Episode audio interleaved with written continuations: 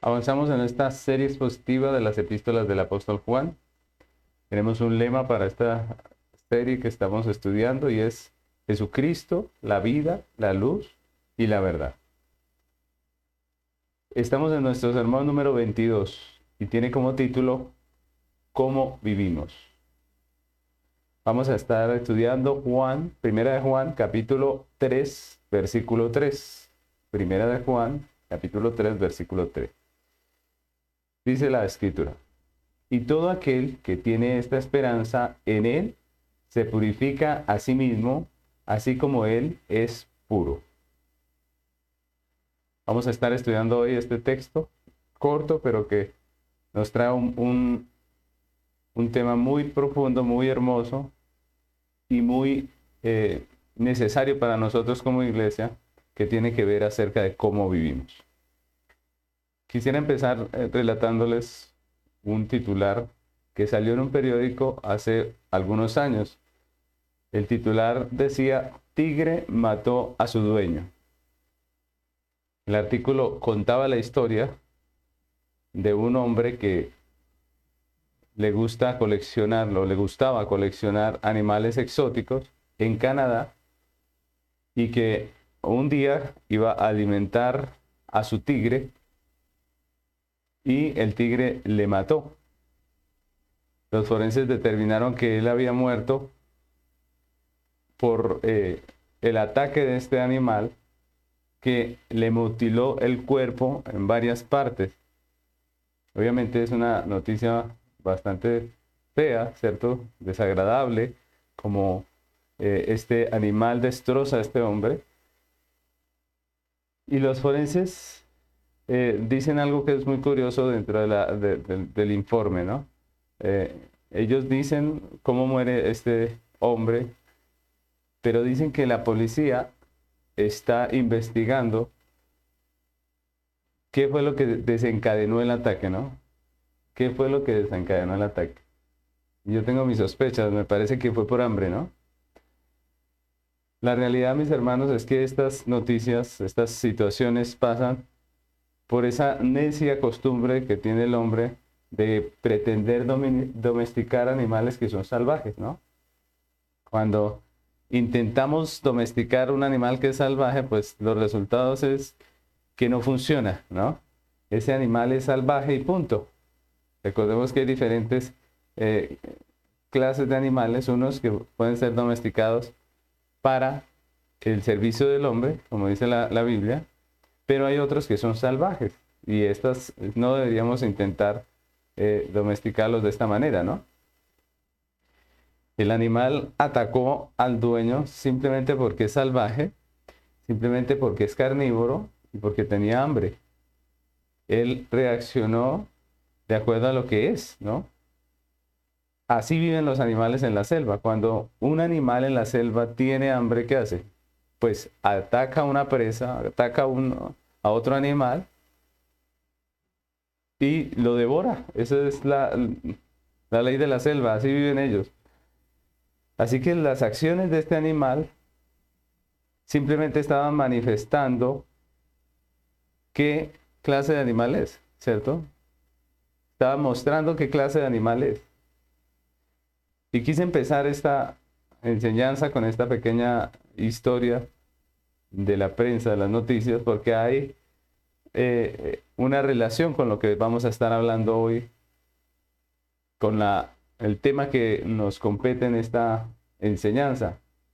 Hoy vamos a hablar precisamente de cómo la manera en que las personas viven manifiestan lo que realmente son. Eso no solo pasa en el reino animal, también pasa entre los hombres. ¿Cierto? Que las acciones, la manera en que una persona vive, pues van a manifestar lo que realmente ellos son. Y nosotros estamos estudiando esta primera epístola del apóstol Juan, en la que el apóstol escribe a una iglesia que ha sido infiltrada por una falsa doctrina llamada los gnósticos, y a través de esta carta el apóstol ha estado enseñando a la iglesia a hacer diferencia entre lo verdadero y lo falso, ¿cierto? Entre la eh, correcta doctrina y la doctrina que está errada entre los verdaderos maestros del Evangelio y los falsos maestros. Y hace algunos domingos comenzamos a estudiar el capítulo 3 y en este capítulo dijimos que Juan nos va a mostrar 10 realidades de la verdadera iglesia. Hemos visto ya dos de esas realidades, hemos visto eh, acerca de lo que nosotros somos como iglesia y de lo que esperamos, ¿cierto? Esa fue la, última enseñanza que vimos, lo que nosotros esperamos. Y hoy hablaremos de cómo vivimos los hijos de Dios. Eso es lo que vamos a estar estudiando hoy. ¿Cómo vive la verdadera iglesia de Jesucristo? El versículo que nos corresponde estudiar hoy y que acabamos de leer es corto, pero encierra características importantes del estilo de vida de la verdadera iglesia, que es lo que vamos a estar estudiando hoy. A través de este texto, Juan nos deja ver cómo vive la iglesia, cómo ha, vivido también, ¿no? Cómo vive y cómo ha vivido, porque la iglesia sigue siendo la misma, ¿cierto? A pesar de que las personas cambian, la, la historia de redención vemos que una y otra vez la iglesia sigue siendo igual en muchos sentidos. Entonces, ¿cómo vive y cómo ha vivido la iglesia a través de los tiempos?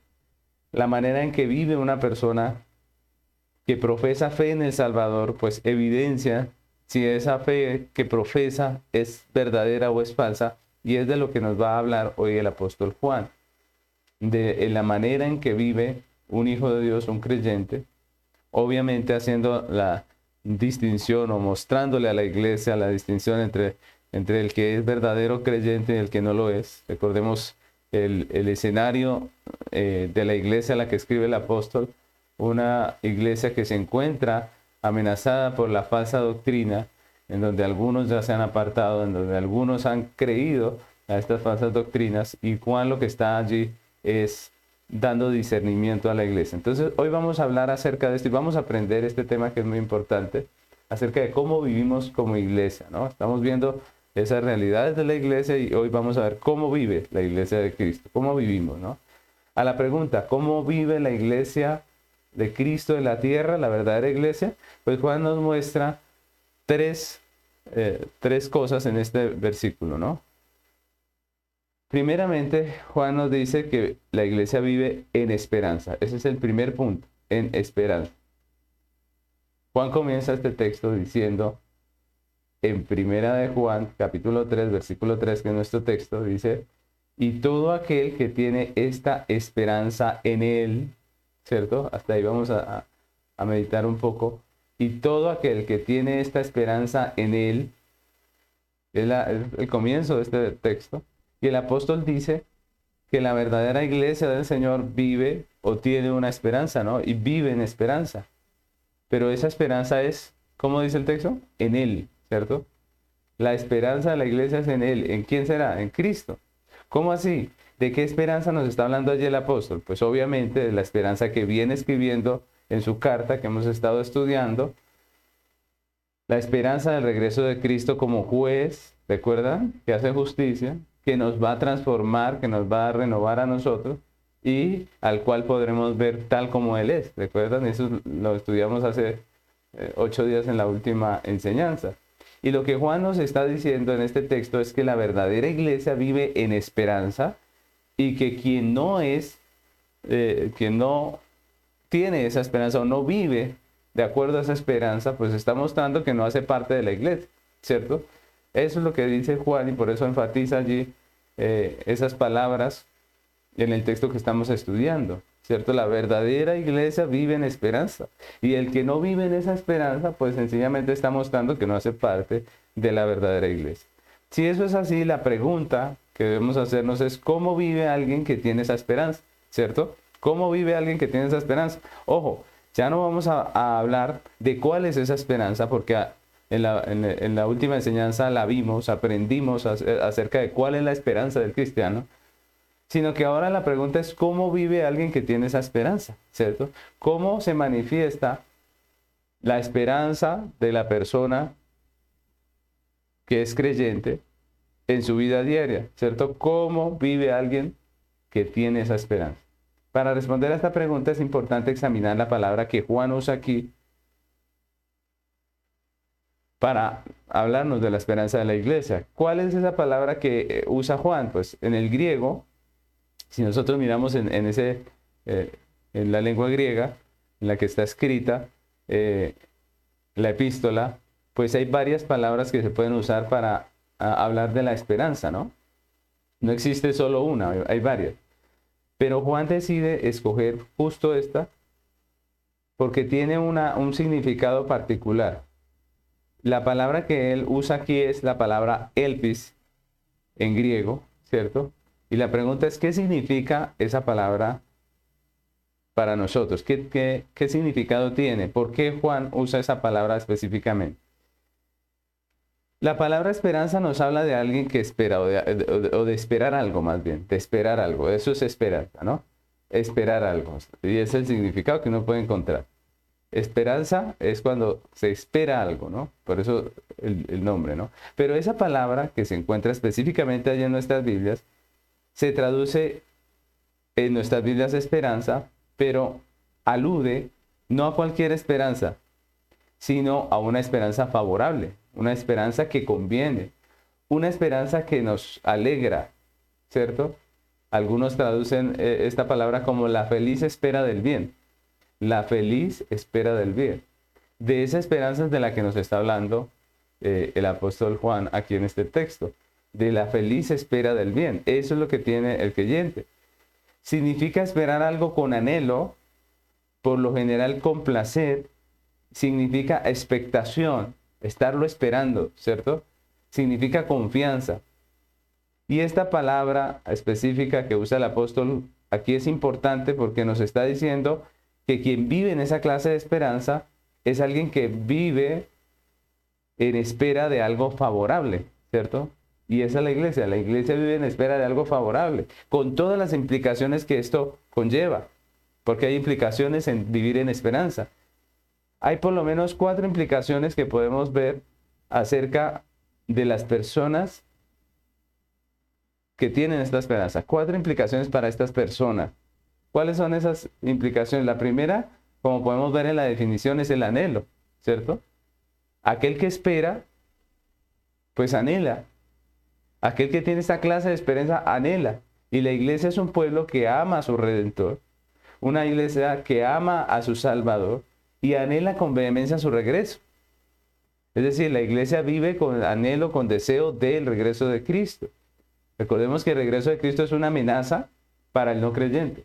Es una amenaza para el que vive en su pecado, porque Él va a venir como juez, pero para la iglesia el regreso de Cristo es una fiesta, es una alegría, es un anhelo. Y el mismo apóstol Juan en Apocalipsis escribe en Apocalipsis 22, 16 al 17, dice, yo Jesús he enviado mi ángel para daros testimonio de estas cosas en las iglesias. Yo soy la raíz y el linaje de David, la estrella resplandeciente de la mañana. Y el espíritu y la esposa dicen ven, y el que oye diga ven, y el que tiene sed venga, y el que quiera tome del agua de vida gratuitamente. Y más adelante, en el versículo 20 dice, el que da testimonio de estas cosas dice, ciertamente vengo en breve. Amén. Ven, sí, ven, Señor Jesús. Amén. Sí, ven, Señor Jesús. Y como podemos ver en el texto, Juan dice que la, esposa de Cristo, ¿cierto? Dice, ven. El Espíritu y la esposa dicen, ven. Esa esposa en la iglesia. ¿Cómo, ¿Cómo vive la iglesia? En espera, en anhelo, ¿cierto? De su redentor. Y ella dice, ven, ¿cierto? Ella le dice, ven a su amado, a su esposo que sabe que, va a regresar y, tiene el anhelo de verle, de estar con él. Ciertamente vengo en breve, dice el Señor. ¿Y cómo responde la iglesia? Dice, sí, ven Señor Jesús. Y esa es la iglesia. Estamos hablando de cómo vive la iglesia. Y decimos que primero en espera. Esa espera implica anhelo. La iglesia, la verdadera iglesia del Señor anhela el regreso de su Salvador. La iglesia que vive en espera anhela ese día precioso. ¿No? La segunda implicación es la paciencia, ¿cierto? El que espera, anhela, el que tiene esta clase de esperanza primero anhela, pero también tiene paciencia. La iglesia sabe por experiencia las dificultades de vivir en el presente, en medio de un mundo que le persigue, en medio de un mundo que le hostiga, ¿cierto? Y por otra parte, conoce las promesas que le ha dado su redentor acerca de, los, de las glorias venideras del futuro, ¿cierto? Entonces imagínense ese, ese contraste, ¿no? Aquí en la tierra la iglesia sufre, es perseguida, pero sabe que le espera una gloria eterna. Entonces miren eso que crea en el corazón de los creyentes, pues un, un, un afán, ¿cierto?, de que el Señor vuelva. Cuando Él venga, entonces ya no tendremos esta situación, sino que estaremos en gloria con Él. Y crea en, en la iglesia un afán. Y por más afán que tenga, por más deseo que tenga, pues ella, la iglesia, tiene que esperar, ¿cierto? La iglesia tiene que esperar con paciencia y es lo que la Biblia nos enseña. A pesar de que tenemos ese anhelo, a pesar de que nuestro corazón palpita de deseo de poder ver a nuestro Salvador, pues la iglesia, dice la Biblia, tiene que esperar. Como todo aquel que espera, debe hacerlo con paciencia. Y la Biblia nos llama a ser pacientes esperando la venida del Señor. Romanos capítulo 8, versículos 16. Vamos a leer hasta el 25. Miren este texto hermoso que nos habla acerca de esa realidad. Dice Romanos 8:16. El Espíritu mismo da testimonio a nuestro espíritu de que somos hijos de Dios. Y si hijos también herederos, herederos de Dios, coherederos con Cristo y coherederos con Cristo, si es que padecemos juntamente con Él, para que juntamente con Él seamos glorificados. Miren que aquí nos muestra el presente que es de sufrimiento, de persecución, de padecimiento, pero nos muestra un futuro hermoso donde hay una herencia para nosotros los creyentes. Pero el 18 sigue diciendo, pues tengo por cierto que las aflicciones del tiempo presente no son comparables con la gloria venidera que en nosotros ha de manifestar. Otra vez, el contraste entre el tiempo presente de aflicción con la gloria venidera que se ha de manifestar. Y dice que no es comparable lo uno con lo otro. Sí, el sufrimiento de la iglesia aquí a veces es muy fuerte, a veces es eh, muy difícil de llevar. Pero la Biblia dice que las glorias venideras van a ser tales que no se pueden comparar, ¿no?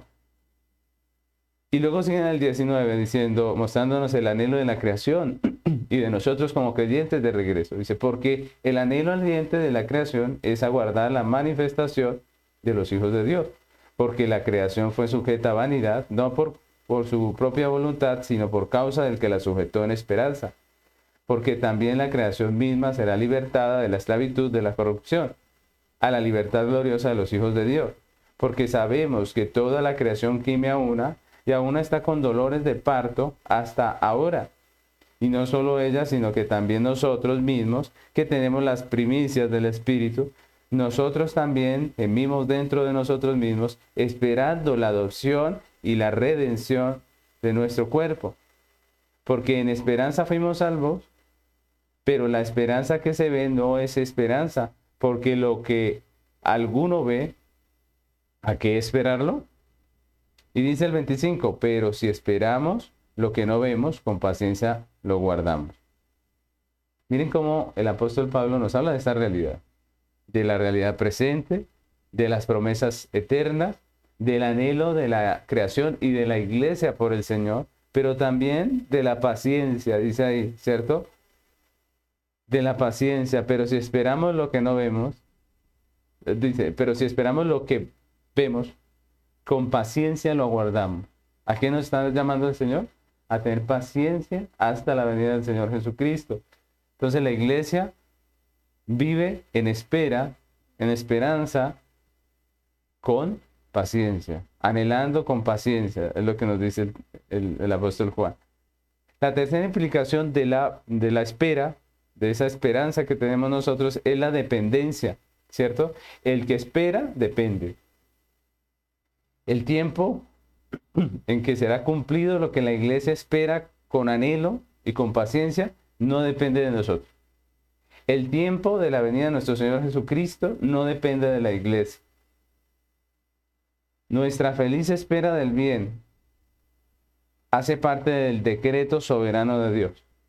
Eso quiere decir que está únicamente en el control de nuestro Dios, que depende exclusivamente de su soberana voluntad, no de nosotros. Algunos piensan que la iglesia puede hacer que Cristo venga más rápido, pero la realidad es que el día y la hora ya están definidos, lo dice la Biblia. ¿Y quién sabe ese día y esa hora? Dice que nadie lo sabe. Entonces, no depende de nosotros. Por tanto, nuestra espera exige dependencia, ¿cierto? Si no depende de nosotros, si no tenemos nosotros el control, pues es obvio que esto exige dependencia de Dios. Exige dependencia de Dios. El cumplimiento de nuestra esperanza es como todo lo demás en la vida. Si nosotros analizamos todas las cosas en la vida, para nosotros, los seres humanos, dependen de Dios, de su dominio, están en su pleno control. Y eso abarca todo lo que somos. Nuestra salud depende de quién? De Dios. Nuestra vida depende de Dios. Muchos creen que son dueños de su vida, dueños de su salud, dueños de su dinero y pretenden ser totalmente independientes. Pero ¿cuál es la realidad? ¿Cuál es la verdadera eh, situación en la vida? La realidad es que todo lo que somos y tenemos está en exclusivo control de Dios. Y Él es quien da y quien quita, ¿cierto? Él es quien da y quien quita. Se puede ser un excelente administrador, pero Dios es el que da y el que quita. Se puede cuidar su salud y, hacer todo lo que tiene que hacer para cuidarla y eso está bien. Pero al fin y al cabo, el que da y el que quita es Dios, ¿cierto? Y en ese sentido, aún los ateos dependen del Dios que niegan. ¿cierto? Aún sus vidas están en las manos de Dios. Todos nosotros dependemos de Dios. Y cuando hablamos de nuestra esperanza, también tenemos que decir, depende de Dios. Por eso nosotros dependemos de Él. Nosotros dependemos de Dios. La iglesia que espera al Señor vive en dependencia de su Dios. Santiago, capítulo 5, versículos 7 y 8, dice la palabra del Señor. Por tanto, hermanos, tened paciencia hasta la venida del Señor. Mire, ¿tened qué? Paciencia. Dice, mirad cómo el labrador espera el precioso fruto de la tierra, aguardando con paciencia hasta que recibe la lluvia temprana y la tardía. Tened también vosotros paciencia y afirmad vuestros corazones porque la venida del Señor se acerca. Y esa comparación es muy apropiada para lo que estamos hablando, ¿no? Santiago eh, hace una comparación que es muy interesante, porque al igual que el labrador, cuando siembra, cuando eh, anhela tener su cosecha, pues no tiene control de la lluvia, porque no depende de él. ¿Cierto? Él no, tiene el control. Depende absolutamente de quién? De Dios, que es el que da la lluvia, que es el que da el clima propicio para que los alimentos eh, se den. Nosotros, la iglesia, estamos en este mundo a espera del regreso del Señor y Salvador Jesucristo, dependiendo por completo de su sabio decreto, de su bondadosa providencia. Entonces, miren cómo hay una relación, ¿no? El labrador no tiene control de las cosas y depende absolutamente de Dios. Él siembra y espera en Dios que todo salga bien, que las condiciones se den. Él espera para su cosecha, pues la iglesia también. La iglesia sabe que el Señor viene, pero que no depende de Él. La iglesia simplemente camina en esta tierra en dependencia total de Dios. Así que la esperanza de la iglesia también implica dependencia. Y finalmente podemos decir que la esperanza también implica confianza, como nos decía la definición. La esperanza, aquel que espera necesita confianza. Nadie espera si no hay confianza, ¿cierto? Si le pongo una cita a usted y usted me espera es porque usted confía en que voy a llegar. La iglesia confía en su Salvador, en sus palabras, en sus promesas. Esa confianza es la que nos permite valorar más lo eterno que lo pasajero, lo celestial que lo terrenal. Esa confianza en Él, en sus palabras, en lo que Él nos dijo, en lo que Él nos enseñó, es la que nos permite valorar más la vida eterna. La vida del creyente no es como la del incrédulo. La vida del incrédulo tiene metas exclusivamente pasajeras, ¿cierto? Los incrédulos viven para este mundo y punto. La gloria que persiguen es de este mundo, es terrenal, es efímera y con la muerte que pasa desaparece. Esa gloria desaparece. Toda la riqueza, todo el poder que pueda tener una persona aquí en la tierra, con la muerte desaparece, porque nadie se lleva eh, el trasteo de, sus bienes. La esperanza del creyente, en cambio, es eterna. Es eterna. Esa esperanza es la que nos permite vivir sobre esta tierra con los ojos puestos en el cielo. ¿Cierto? Si confiamos en Cristo, si confiamos en su salvación, pues esa esperanza, esa confianza es la que nos permite a nosotros vivir en esta tierra sabiendo que hay una herencia eterna. Esa esperanza es la que nos permite vivir aquí en la tierra con los ojos puestos en el cielo, anhelando nuestra patria celestial. Colosenses capítulo 3, versículo 1, el apóstol Pablo nos dice acerca de este tema. Colosenses 3 del 1 al 4 dice, si pues habéis resucitado con Cristo, buscad las cosas de arriba donde está Cristo sentado a la diestra de Dios. Poned la mira en las cosas de arriba y no en las de la tierra, porque habéis muerto y vuestra vida está escondida con Cristo en Dios. Cuando Cristo vuestra vida se manifieste, entonces vosotros también seréis manifestados con Él en gloria. Pablo es eh, enfático en decir, ¿cierto? Si, hemos resucitado con Cristo, dice Pablo, pongan la mira en las cosas de arriba. Si ustedes han resucitado con Cristo, dice el, apóstol Pablo, pues no pueden tener metas exclusivamente terrenales.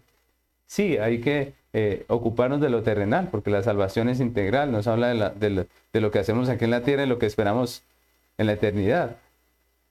Pero la mira, la meta del creyente no está en esta tierra, está en lo eterno está en donde está su ciudadanía, en el cielo.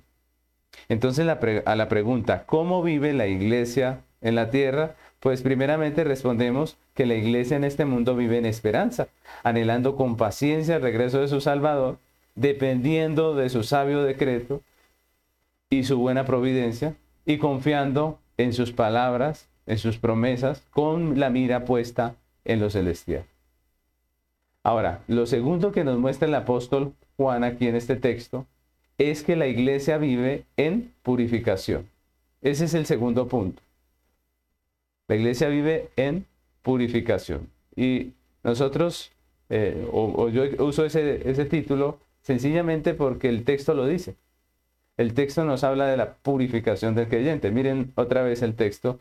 Dice 1 Juan 3.3 y todo aquel que tiene esta esperanza en Él, ¿qué dice? Se purifica a sí mismo, ¿no? Se purifica. Y el apóstol usa esta expresión que es muy particular, ¿no? Esta expresión que es purificar, ¿no? Y es muy interesante porque significa, esa expresión purificar significa ser limpio, ceremonial o moralmente y a lo que está aludiendo, a lo que, de lo que nos está hablando es de la santificación del creyente, ¿no? Lo interesante del texto es que nos está diciendo que la iglesia que tiene su esperanza puesta en Cristo, en la obra de Cristo para su justificación, porque recuerden que eso hablamos hace ocho días, la iglesia que tiene su esperanza puesta en Cristo para su justificación y no en sus propias obras, no vive una vida de libertinaje, sino que Juan dice que se purifica a sí mismo. Y eso es interesante, ¿no?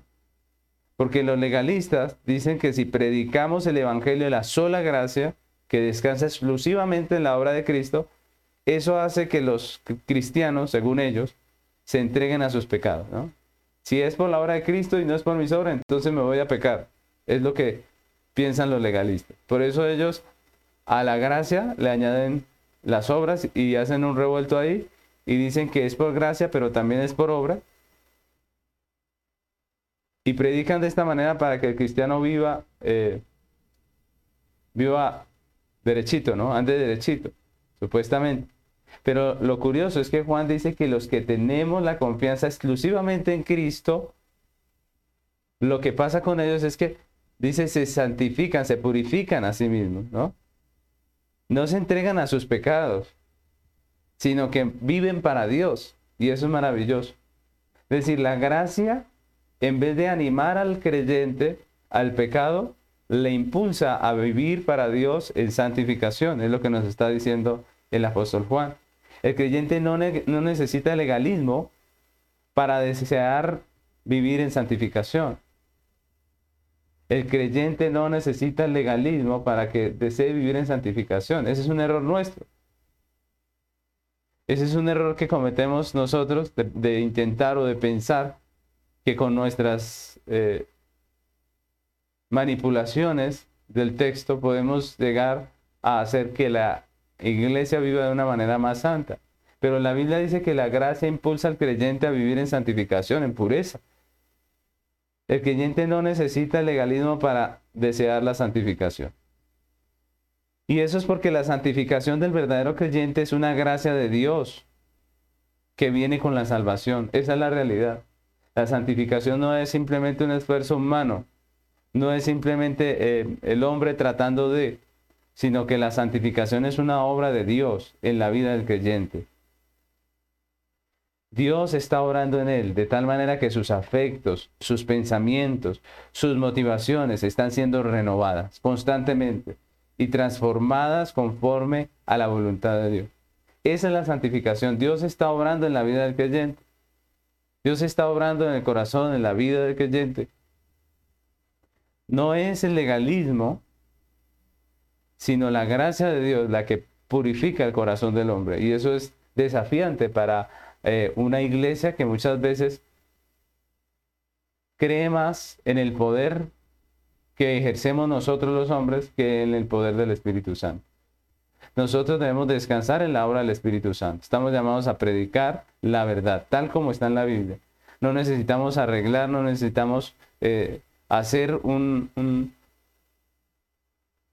un arreglo en las escrituras para amenazar a una persona para que camine rectamente. No, la Biblia tiene suficiente para hacer que los creyentes vivamos como Dios nos ha llamado. La Biblia expone dentro de las escrituras, está expuesta la palabra tal y cual, y, cual la debemos nosotros expresar a las personas para que ellos a través del poder del Espíritu Santo puedan purificarse a sí mismos como dice el texto. Entonces miren lo interesante, porque Dios es el que está orando en la persona. A ellos, a, los creyentes, se les predica el Evangelio, se les enseña el Evangelio y Dios, por su Espíritu, santifica el corazón de los creyentes. Es lo que nos, nos dice, nos está enseñando Juan. Dios está orando en ellos. No se trata simplemente de lo que hace la persona. Es que nosotros a veces eh, somos muy conductistas, ¿no? Vamos a la conducta de la persona nada más. Pero no se trata de lo que hace la persona nada más, sino de, lo que es ahora, ¿no? Ahora somos hijos de Dios. Dios ha transformado nuestra vida. Hemos nacido de nuevo, tenemos vida nueva. Y si eso es así, pues eso se va a manifestar en una vida de santificación, de purificación. Primera los Corintios 6, 10 y 11 dice la palabra del Señor. Primera los Corintios 6, 10 y 11. Ni los ladrones, ni los ávaros, ni los borrachos, ni los maldicientes, ni los estafadores heredarán el reino de Dios. Y esto erais algunos, mas ya habéis sido lavados, ya habéis sido santificados, y ya habéis sido justificados en el nombre del Señor Jesús y por el Espíritu de nuestro Dios. Miren lo que dice el apóstol, dice, esto erais, pero ya no son. Dice dice el apóstol aquí en este texto en Corintios. Ustedes eran, pero ya no son. No se trata solo de lo que hacemos, se trata de lo que somos. Si estamos en Cristo, estamos en santificación. Juan nos está diciendo que un verdadero creyente vive en una constante purificación porque ahora es un hijo de Dios. Y esto contrasta obviamente con la vida libertina que practicaban los maestros gnósticos y que promovían. Esa vida libertina y su manera de vivir, la manera de vivir de estos falsos maestros, pues evidenciaba lo que ellos son, como hablamos al comienzo del ejemplo que pusimos. La manera en que vive una persona, pues manifiesta lo, que realmente es, lo que hay en su corazón. ¿Qué eran estos eh, gnósticos? Pues hombres impíos, pero religiosos. No era más. ¿Cuántos hombres así hay hoy en día? Impíos, pero religiosos. Que van a las iglesias, ¿cierto? Incluso iglesias de sana doctrina, se congregan, se sientan, escuchan, dicen amén, pero en realidad son hombres impíos, no viven como Dios les llama a vivir, viven en sus pecados. Y hoy en día sí hay religión, mucha religión. Y mucho cristianismo, supuestamente. Pero muchos son como los gnósticos, que su realidad es una realidad de pecado. Juan está enseñando a la iglesia que los que van por el camino del libertinaje no son verdaderos creyentes. La verdadera iglesia vive en constante purificación, dice Juan. Pero ¿qué quiere decir Juan cuando afirma que el creyente verdadero se purifica a sí mismo? Pues la purificación nos recuerda, esa es una palabra que se usa más bien en el Antiguo Testamento, ¿recuerdan? Esa es una palabra eh, que se usa mucho, ¿cierto? Y nos recuerda precisamente las ceremonias del Antiguo Testamento en el tabernáculo, ¿recuerdan? Nosotros estudiamos Éxodo, donde los sacerdotes para limpiarse de cualquier contaminación, ¿qué hacían? Se purificaban ceremonialmente. ¿En dónde? Si recuerdan? En el lavacro allí en esa pila de agua que estaba allí en el tabernáculo, ellos cogían y se lavaban allí antes de realizar sus oficios, efectuando una ceremonia, una ceremonia de purificación, ¿cierto? De igual manera, el creyente vive en un mundo que está en tinieblas. Hemos visto que Juan nos ha hablado de las tinieblas de este mundo, ¿cierto? En un mundo rodeado de hombres muertos en sus delitos y pecados. Y ese vivir dentro de este mundo, pues hace que inevitablemente nos contaminemos, ya sea con la manera de pensar del mundo, con su filosofía, con la vida, con las costumbres, con los vicios de este mundo. La iglesia se contamina. Un ejemplo muy claro era lo que estaba pasando allí en la iglesia en la que escribe Juan, ¿cierto? Que esa iglesia estaba contaminándose con la falsa doctrina. Y por eso al creyente le es necesario, como al sacerdote del Antiguo Testamento, una constante limpieza que involucra dos aspectos que son importantes, ¿no? Eh, el primer aspecto de esa limpieza es el arrepentimiento. ¿sí? Una limpieza que involucra primeramente el arrepentimiento. Todo creyente necesita arrepentirse. El arrepentimiento del creyente no es un hecho que sucedió al principio en nuestra conversión y ya no más. No. Más bien es una constante en la vida del creyente a medida que maduramos en la fe, entendemos nuestros pecados y debemos arrepentirnos de ella, de, esos pecados. Debemos ir arrepintiéndonos de todas esas cosas que vamos entendiendo que están en contra de la voluntad de Dios. Esa es una constante en la vida del creyente y por eso en la oración del Padre nuestro aparece la contrición, el arrepentimiento, como parte de esa oración, que es una oración, que es un modelo de nuestra oración diaria, ¿cierto? Entonces, todos los días, el creyente que dice, Señor, perdona nuestros pecados. Todos los días. El arrepentimiento hace parte de esa limpieza. Y por eso cada vez que nos congregamos también, cada vez que venimos a la iglesia, dentro del culto público siempre hay una parte que es la contrición. Siempre hay una parte donde nos arrepentimos de nuestros pecados porque reconocemos esa realidad, que nos contaminamos con este mundo y que necesitamos limpieza. Entonces, el primer, la primera cosa que involucra esa limpieza, esa purificación, es el arrepentimiento. Pero el segundo aspecto que involucra esa limpieza del creyente es el conocimiento de la palabra de Dios. Entonces, nos arrepentimos, pero también estudiamos las escrituras. Nos arrepentimos, pero también venimos para saber lo que Dios quiere, lo que Dios desea a través de las escrituras. Juan capítulo 15 versículos del 1 al 3 nos habla de la limpieza que nos da la lectura y el estudio de las escrituras. Dice eh, el Señor en Juan 15, 1 al 3. Yo soy la vid verdadera y mi Padre es el labrador. Todo pámpano que en mí no lleva fruto lo quitará y todo aquel que lleva fruto lo limpiará para que lleve más fruto ya vosotros estáis limpios por la palabra que os he hablado. ¿Qué limpia al creyente? ¿Con qué limpia Dios al creyente? Con la palabra, ¿no? Dios por su palabra renueva nuestro entendimiento y nos limpia de nuestro pecado y de toda contaminación del mundo para que demos más fruto, dice el texto, ¿cierto? Cuando venimos a la iglesia, estudiamos las escrituras, hay muchas de esas cosas que Dios dice a través de su palabra que nos, nos están puliendo, nos están eh, limando eh, todas esas cosas que en nuestra mente están mal. Muchos conceptos que nosotros tenemos eh, del mundo, que no, se nos ha pegado del mundo, pues frente a las escrituras, pues Dios derriba esos conceptos. Dios dice, esto no es cierto.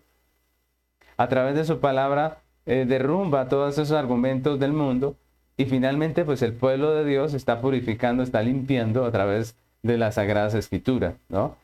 ¿Para qué nos limpia el Señor? Dice el texto, para que llevemos más fruto. Y esto es algo que también es diario en la vida del creyente.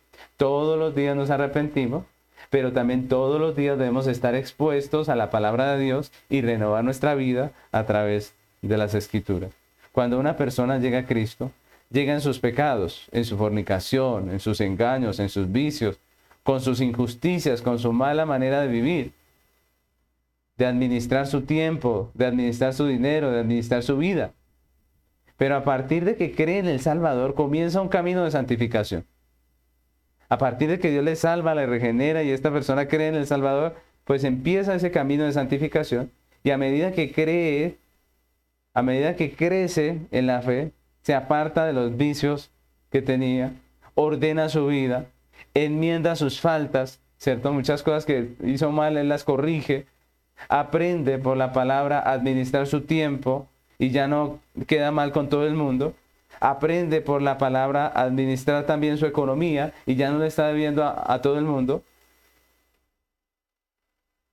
Y cambia su manera de ser. Si vivía en unión libre porque le aterrorizaba el compromiso del matrimonio, ahora que entiende que el matrimonio es una bendición de Dios, pues entonces se casa y ordena su vida, ¿cierto? Una persona que ha creído va en camino de santificación y a medida que pasa el tiempo, Él va apartándose de lo malo, quitando aquellas cosas que son pecaminosas, corrigiendo su vida, enderezando lo que está torcido, ordenando su desorden, ¿cierto? Y así es que Dios está trabajando en medio de su iglesia. Y esto es lo que se espera del Hijo de Dios, que va madurando en la fe, que va creciendo en la fe. Efesios capítulo 4, versículo 25 al 28 dice, por lo cual, desechando la mentira, hablad verdad cada uno con su prójimo, porque somos miembros los unos de los otros. Airaos, pero no pequéis, no se ponga el sol sobre vuestro enojo, ni deis lugar al diablo. El que hurtaba no hurte más, sino trabaje, haciendo con sus manos lo que es bueno, para que tenga que compartir con el que padece necesidad. El apóstol Pablo allí nos está hablando acerca de esa realidad. Creyente, a medida que madura, va corrigiendo. No podemos esperar mucho del que acabó de llegar. El que acabó de llegar llegó con sus pecados. Están apenas empezando, entendiendo. Pero a medida que crecemos como creyentes, se espera de nosotros que crezcamos en santificación. Aquellos que hemos puesto nuestra esperanza en Jesús vivimos en purificación y no podemos pretender vivir siendo parte de una iglesia sin arrepentimiento de nuestros pecados sin ordenar nuestras vidas. Y eso debe ser claro para nosotros, debemos tenerlo eh, bien presente en nuestras vidas. Lo último que nos muestra el apóstol en este texto es que la iglesia vive siguiendo un ejemplo. Ese es el tercer punto, siguiendo un ejemplo. La iglesia vive siguiendo un ejemplo. Y Juan finaliza este texto de manera particular. Leámoslo de nuevo. Miren lo que dice Primera de Juan 3.3. Dice, todo aquel que tiene esta esperanza en Él, ¿qué dice? Se purifica a sí mismo como, así como Él es puro. Y esto es eh, interesante porque el creyente verdadero no solamente vive en esperanza y en purificación, sino que lo hace siguiendo un ejemplo. ¿Cuál ejemplo será? El texto lo dice, el ejemplo de vida de su Salvador, de Cristo. La parte final dice, así como Él es puro. ¿Quién es ese Él? Pues Cristo, ¿cierto? Cristo, así como Cristo es puro, la iglesia también se purifica. El ejemplo de la iglesia para su purificación es quién? Es Cristo. Jesucristo fue un ejemplo de pureza en toda su vida, ¿no? Y podemos hablar de dos aspectos en los que Cristo fue ejemplo de pureza. Primeramente, su pureza doctrinal. Si nosotros nos damos cuenta, Jesucristo no trajo una doctrina nueva o diferente, no mezcló la doctrina bíblica con ninguna corriente de pensamiento nueva, como sí lo hicieron los gnósticos. Recuerdan, los gnósticos mezclaron la, doctrina eh, bíblica con la griega, con, con la filosofía griega, y hicieron una mezcla que manchó el Evangelio y que lo torció, lo desvió, y predicaban un cristianismo que no era cristianismo y un evangelio que no era el evangelio. Pero Jesucristo cuando vino, Él mantuvo pureza doctrinal. Hoy en día todavía la gran mayoría de las sectas que existen es un, revuelto de doctrinas, ¿cierto? Una mezcla de doctrinas. Muchas de las iglesias que se llaman cristianas tienen una mezcla con psicología, con hipnotismo, con una cantidad de, de mentiras y falsedades y hacen este revuelto, mezclan y lo que sale de todo esto es obviamente una falsa doctrina. Por el contrario, Jesucristo no solo enseñó con fidelidad el Evangelio, partiendo del Antiguo Testamento, sino que él mismo fue el cumplimiento de la doctrina bíblica. La doctrina de los patriarcas, la de la ley, la de los profetas, la doctrina de siempre. Recordemos que el Evangelio ha sido el mismo todo el tiempo. El Evangelio no es algo nuevo de, esta, de este tiempo. No, el Evangelio estaba en Génesis y estuvo en Éxodo y estuvo en todos los libros de la Biblia hasta llegar a este tiempo. Y Jesucristo no vino a desechar el Antiguo Testamento, a decir, esto es eh, para la época antigua y ahora voy a imponer esto, no, sino que Jesucristo mantuvo una pureza doctrinal de que todo lo que en el Antiguo Testamento se prometió, se dijo, Él lo predicó en el Nuevo y lo cumplió. Mateo capítulo 5, versículo 17 al 18, el Señor Jesús nos dice esto, dice, no penséis que he venido para abrogar la ley y los profetas. No he venido para abrogar, sino para cumplir. Porque de cierto os digo que hasta que pase el cielo y la tierra, ni una jota ni una tilde pasará de la ley, hasta que todo se haya cumplido. Jesucristo lo dijo. Yo no he venido a abolir la sana doctrina, he venido a cumplirla. Y en ese sentido tenemos que decir que la doctrina de la iglesia debe mantenerse pura. Debe ser la misma que se ha enseñado a través de la historia de redención. La misma. No una doctrina nueva o diferente como la de los falsos maestros gnósticos. Sino la misma, el mismo evangelio de siempre. La pregunta es, ¿Tenemos pureza en la doctrina? Eh, ¿O, nos dejamos impactar por las nuevas corrientes de pensamiento que salen? los nuevos pastores que ya no se llaman pastores sino coach, ¿cierto? Y todo ese movimiento que hay ahorita de muchas iglesias que han desviado la doctrina, que han eh, eh, mezclado la doctrina y que no han tenido pureza doctrina. Lo segundo, en que Jesucristo es el ejemplo del creyente de la iglesia, es su pureza práctica, no solamente doctrinal, sino práctica. Pedro hablando a los creyentes que sufren en este mundo, les anima a soportar esa situación en pureza y santificación, poniendo como ejemplo a quién? A Cristo. Cristo es el ejemplo. Miren lo que dice Primera de Pedro, capítulo 2, versículo 20, y vamos a leerlo hasta el 25. Primera de Pedro, capítulo 2, 20 al 25 dice, pues ¿Qué gloria es si pecando sois abofeteados y lo soportáis? Mas si haciendo lo bueno sufrís y lo soportáis, esto ciertamente es aprobado delante de Dios, pues para esto fuisteis llamados. Porque también Cristo padeció por nosotros, dejándonos ejemplo para que sigamos sus pisadas, el cual no hizo pecado ni se halló engaño en su boca, quien cuando le maldecían no respondía con maldición, cuando padecía, no amenazaba, sino encomendaba la causa al que juzga justamente, quien llevó él mismo nuestros pecados en su cuerpo sobre el madero, para que nosotros, estando muertos a los pecados, vivamos a la justicia, y por cuya herida fuisteis sanados. Porque vosotros erais como ovejas descarriadas, pero ahora habéis vuelto al pastor y al obispo de vuestras almas. Ese texto es muy claro, ¿no? Porque nos dice el apóstol Pedro que nosotros como iglesia debemos llevar una pureza de vida a pesar de las situaciones que vivimos acá, siguiendo como ejemplo a Cristo. Cristo es el ejemplo de pureza en su práctica para la iglesia. Ahora somos hijos de Dios y la práctica de la iglesia tiene un ejemplo. Un ejemplo a seguir. ¿Quién es ese ejemplo? Cristo, nuestro Redentor. El creyente vive siguiendo las pisadas de su Maestro, como dice Pedro. Vivimos siguiendo las pisadas de nuestro Maestro. Y eso hace que también el creyente termine siendo ejemplo para otro. Cuando el creyente sigue las pisadas de su Maestro, el creyente termina siendo ejemplo para otros creyentes. Nosotros como creyentes estamos llamados no solamente a predicar el Evangelio con nuestras palabras, sino también a ser ejemplo para los que otros puedan seguir a Cristo a través de nuestro ejemplo.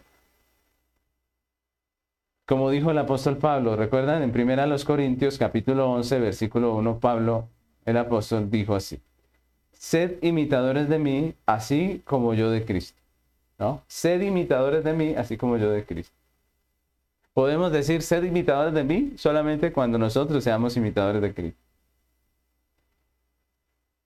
Los padres debemos ser modelos para la, para la juventud, para nuestros hijos de vida cristiana. Ellos tienen que ver en nosotros la fe de un creyente.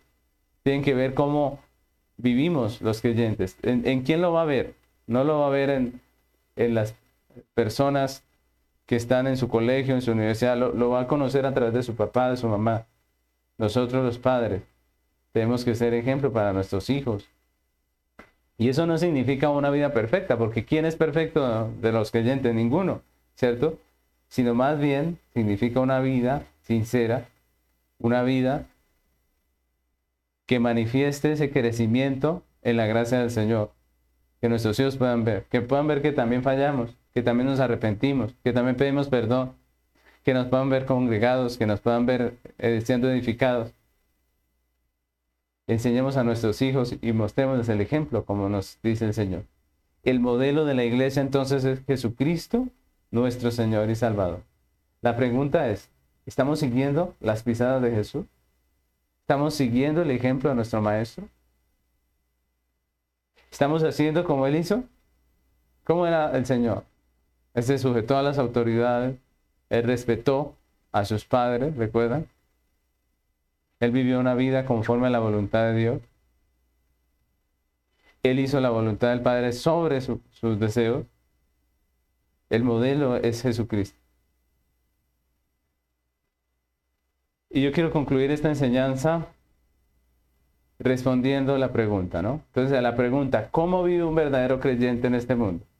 Pues debemos contestar que vive en esperanza, es decir, anhelando el regreso de su Señor, ¿cómo? Con gozo, con paciencia, en dependencia y confianza, ¿cierto? Sabiendo que el, el día del Señor está cerca. Pero también en purificación, y eso implica una constante actitud de arrepentimiento, de reconocimiento de nuestros pecados, de apartarnos de nuestros pecados y un conocimiento cada vez mayor de la voluntad de Dios a través del estudio de las escrituras. Eso es fundamental en la vida del creyente. Todo creyente debe estudiar las escrituras porque a través de ellas que crece, que madura, que entiende un conocimiento cada vez mayor de la voluntad de Dios a través del estudio de las escrituras. Y finalmente siguiendo el ejemplo de pureza de nuestro Señor Jesucristo, tanto en doctrina como en práctica. Debemos seguir ese ejemplo. Debemos seguir las pisadas de nuestro Maestro, las pisadas del Señor. Debemos vivir como vivió el Maestro, nuestro Señor Jesucristo. ¿Cómo vivió Él? Él vivió para este mundo, para las cosas de este mundo. ¿Sus objetivos eran meramente terrenales? No, tenemos que decir que no. Antes la Biblia dice, el hacer tu voluntad, Dios mío, me ha placido, ¿cierto? Ese era Jesús. Jesús dijo, yo no vine para hacer mi voluntad, sino la voluntad del que me envió, del Padre. Esa era la realidad de Jesucristo. La pregunta es, ¿es nuestra realidad? ¿Nosotros vivimos para su voluntad? ¿Vivimos para su gloria? ¿Nuestro objetivo, nuestro deseo, nuestro anhelo es un objetivo, un anhelo eterno, celestial? ¿O lo único que tenemos en nuestra mente es esta tierra? Con nuestra vida, con nuestros esfuerzos, con nuestros talentos, ¿Estamos haciendo tesoros en el cielo? ¿Estamos nosotros trabajando para la obra del Señor? ¿O sencillamente vivimos en esta tierra para nosotros mismos? La vida de una persona evidencia lo que realmente es, como decíamos al comienzo. Los gnósticos, su libertinaje, su vida eh, corrupta, manifestaba lo que realmente eran ellos. Pero la iglesia que espera en Cristo, la iglesia que se purifica, la iglesia que depende de Él, esa iglesia es la verdadera iglesia del Señor. La pregunta es, ¿cómo estás viviendo tú? ¿Estamos viviendo como debe vivir la iglesia del Señor Jesucristo? ¿Estamos viviendo como se nos ha llamado, conforme al llamado que se nos ha hecho? Yo les invito a que terminemos este tiempo agradeciéndole al Señor su palabra, pero también pidiéndole que nos ayude, que nos perdone cuando hemos vivido en esta tierra como impíos, que nos limpie y que nos ayude a vivir como debe vivir la verdadera iglesia, como hijos de Dios. Oremos. Señor amado, queremos agradecer tu misericordia y tu bondad, Señor. Gracias por esta palabra que nos das hoy, Señor, acerca de cómo vivimos los creyentes, cómo vive la iglesia de Jesucristo. Gracias porque no se trata solamente de lo que hacemos, sino de lo que somos. Tú nos has cambiado, tú nos has dado un nuevo nacimiento, un nuevo corazón. Somos hijos de Dios. Y eso se manifiesta en la manera en que vivimos. Ayúdanos a pasar en esta tierra nuestra existencia glorificándote, honrándote, viviendo para tus propósitos, ocupados obviamente de las cosas materiales porque es parte de la vida, pero con una mente un propósito y un deseo eterno, Señor. El deseo y el anhelo de hacer tu voluntad, de hacer tesoros en el cielo, de honrarte. Que nuestro, nuestro corazón, en nuestro corazón, la, una de las prioridades más fuertes sea lo, lo, lo que tiene que ver con tu reino, Señor. Que eso sea lo primero, lo primordial. La Biblia dice, buscad el reino de Dios primeramente y su justicia. Señor, que esa sea prioridad en nuestro corazón. Ayúdanos a vivir, no como el impío que vive para este mundo nada más, sino que podamos vivir para tu reino, para tu gloria. Permítenos, Señor, vivir en esta tierra anhelando ese regreso, deseando y esperando con paciencia tu, venida, purificando nuestros corazones, limpiándonos cada día, Señor, de nuestros pecados y siguiendo ese precioso ejemplo, el ejemplo de nuestro Salvador. Te damos muchas gracias por tu misericordia, tu bondad Perdónanos cuando no hemos vivido como debimos y ayúdanos a partir de ahora a manifestar, Señor, esa realidad de, de la salvación que tú nos has dado en Cristo Jesús. Te damos muchas gracias, amado Dios. En el nombre de Jesús. Amén.